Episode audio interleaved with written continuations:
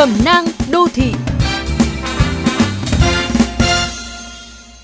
Trong thời buổi vệ sinh an toàn thực phẩm, luôn được các cơ quan chức năng, báo chí, truyền thông nhắc nhở tuyên truyền một cách mạnh mẽ, sâu rộng, thì có một thực tế là hầu hết chúng ta vẫn đang chỉ ăn bằng niềm tin. Ngày nay rất nhiều người đã chuyển việc đi chợ cóc, chợ dân sinh, chợ truyền thống gần nhà sang mua hàng ở siêu thị. Vì dù sao lương thực thực phẩm trong siêu thị cũng được ghi rõ nguồn gốc xuất xứ, tem mác, đề hạn sử dụng cũng như đơn vị sản xuất.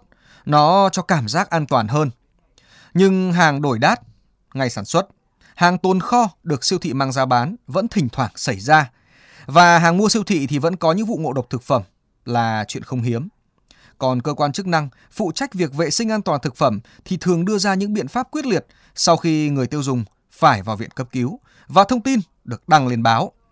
Thế là bằng một cách nào đấy, có thể là bằng niềm tin tâm linh, dân tình đổ xô sang mua thực phẩm handmade, gia đình với niềm tin mãnh liệt rằng đồ nhà làm sẽ an toàn và thực tế mua về mà ăn rất yên tâm. Từ đó, nhà nhà, người người, khắp nơi tự chế biến rồi bày bán thực phẩm với các mắc an toàn, nhà tự làm. Nhưng thực tế chắc chắn chúng ta phải thừa nhận rằng làm đồ ăn ở nhà có nhiều món thực sự không đủ tiêu chuẩn vệ sinh để mang ra thị trường bày bán và không thể so được với đồ làm trong nhà máy chuyên nghiệp, nơi họ có cả một hệ thống thiết bị máy móc khử khuẩn, vô trùng để giúp thực phẩm an toàn trong mức cho phép. Đồ ăn sau khi chế biến chỉ cần mang ra ngoài một thời gian ngắn là đã có thể bị nhiễm khuẩn rồi.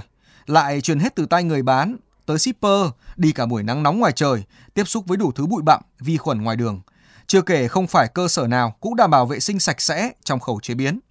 Thế nên cái câu quảng cáo đồ nhà làm nó chẳng có gì để đảm bảo về an toàn thực phẩm ngoài lời khẳng định của người bán và niềm tin mơ hồ của người mua. Dù chẳng liên quan, nhưng đến đây lại cảm thấy câu quảng cáo bán hàng này nghe rất giống lời khẳng định chắc nịch của những người chủ nuôi chó dữ. Con này hiền lắm, nó không cắn đâu. Và khi có chuyện xấu xảy ra thì nạn nhân đã nằm trong bệnh viện.